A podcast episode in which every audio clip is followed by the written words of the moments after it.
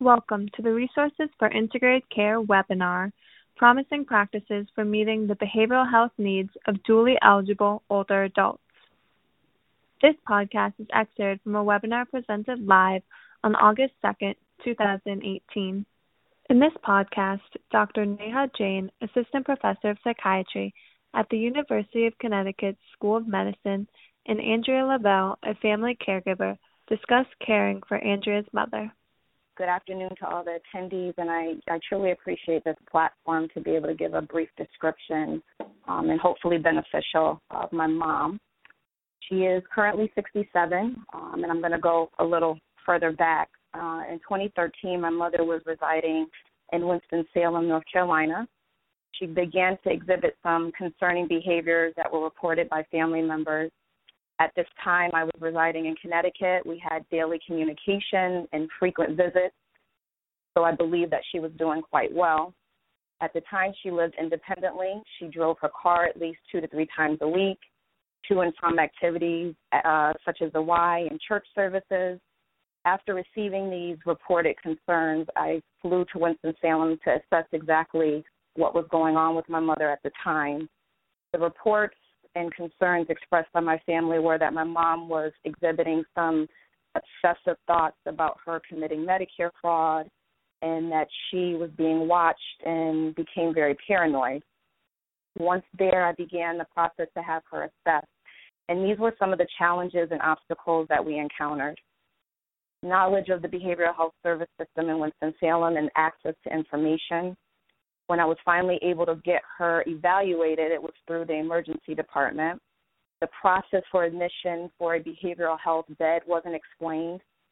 The process down to minor details such as restricted visitation hours in the inpatient unit wasn't provided. No one called for collateral information regarding her medical or prior mental health history, and Dr. Jain touched on how important some of that, uh, most of that is um, for diagnosing and treatment after several days of talking and meeting with their care plan team, I made a decision to relocate her back to Connecticut.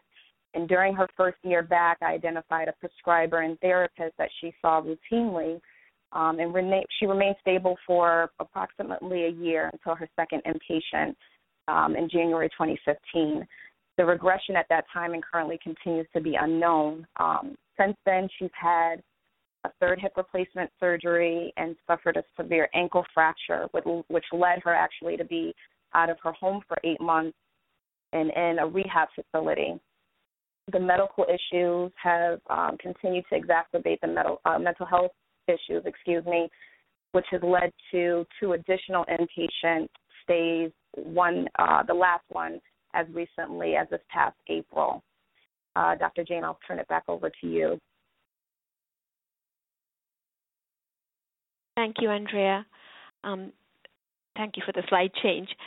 So when I saw when I first saw Andrea's mom, um, she had had those two recent episodes of psychosis, and she was inpatient in the hospital where I first saw her. She was already on the medications, uh, but still having a lot of delusions about having committed this fraud and that she was going to be arrested and imprisoned. Um, she ended up receiving acute electroconvulsive therapy, acute ECT, with good response, and then she was discharged from the hospital. She was doing quite well. A few months later, I actually saw her in the outpatient setting since they decided to transfer care, and she was doing quite well. She was on her medications and she was doing well. But then that coming winter, she declined again. The depression came back, the psychosis, the delusions came back. Uh, but we were starting to recognize these by now, so we planned doing outpatient ECT. She absolutely did not want to go back into the hospital if that was avoidable. But unfortunately, the referral was made, and then she ended up having that fall with the fracture, which led to her getting hospitalized and then several months stay in rehab, and she couldn't get ECT. So when I saw her again several months later after she got out of rehab, she was still fairly sick. So we made another referral to ECT, and she ended up getting outpatient ECT as well as maintenance, and she continued on medications. And she did well for a while, but then she developed EPS, uh, movement side effects with these medications. Uh, so she developed some tremors, some stiffness, some trouble walking, and she couldn't do all the things that she used to do. and family had to establish services with aides who would come into the home to assist her with these things. Then she did okay for a while and she developed a medical condition which was very painful and led to worsening of her anxiety ended up getting hospitalized for that medical condition, um, had surgery. After the surgery, the condition appro- improved and her anxiety improved. However, when she was discharged from the hospital due to some sort of a translation error, her antipsychotic was accidentally lowered and she continued on that lower dose and it was very interesting because i saw her at a follow up and um, the caregiver uh, not andrea the the residential caregiver said to me oh she's doing great since you lowered the medicine. And i said what? And so we went back and reviewed the medications and she was on a lower dose. So initially she looked great and then her symptoms returned and she ended up receiving ect again which again led to improvement in symptoms the slide is to highlight those same challenges that Andrea talked about the challenges with medical comorbidities, with communication between providers, with making sure that medications um, are transferred correctly from one setting to the other that a lot of people face. Next slide. And so, um, for the past few visits since I've been seeing Andrea's mom, she's been doing well. She is currently receiving outpatient maintenance ECT once every few weeks. Um, and again, providing this continuity of care, making sure another incident that happened when she was last in the hospital was that I received an email from the doctor saying she's doing much better. We're thinking of discharging her.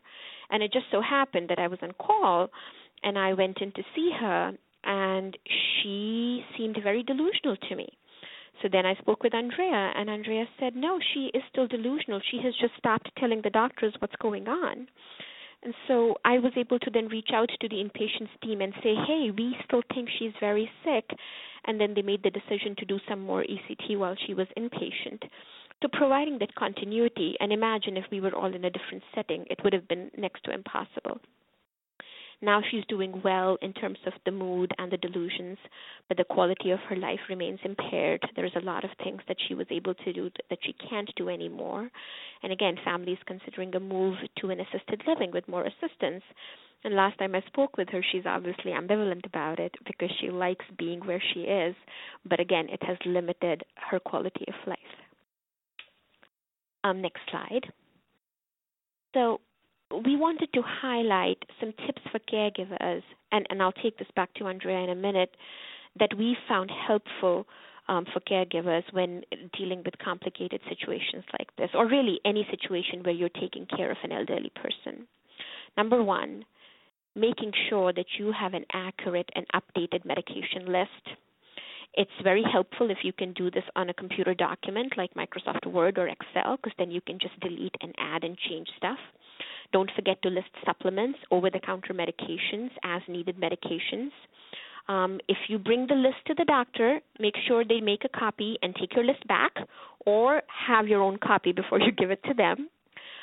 Another thing, make a list of questions to ask the doctor. It's very common if I'm seeing 20 people in a day for me to forget somewhere along the line that this person may be completely unfamiliar with the system. So asking questions like, well, once we leave here, how do I contact you? What do I do if there is an emergency overnight? Do you have a social worker? What do I do if you're asking me to keep track of sleep? How do you want me to do that? Is there a chart? Is there a form I can use? If you go away, who's going to be covering for you?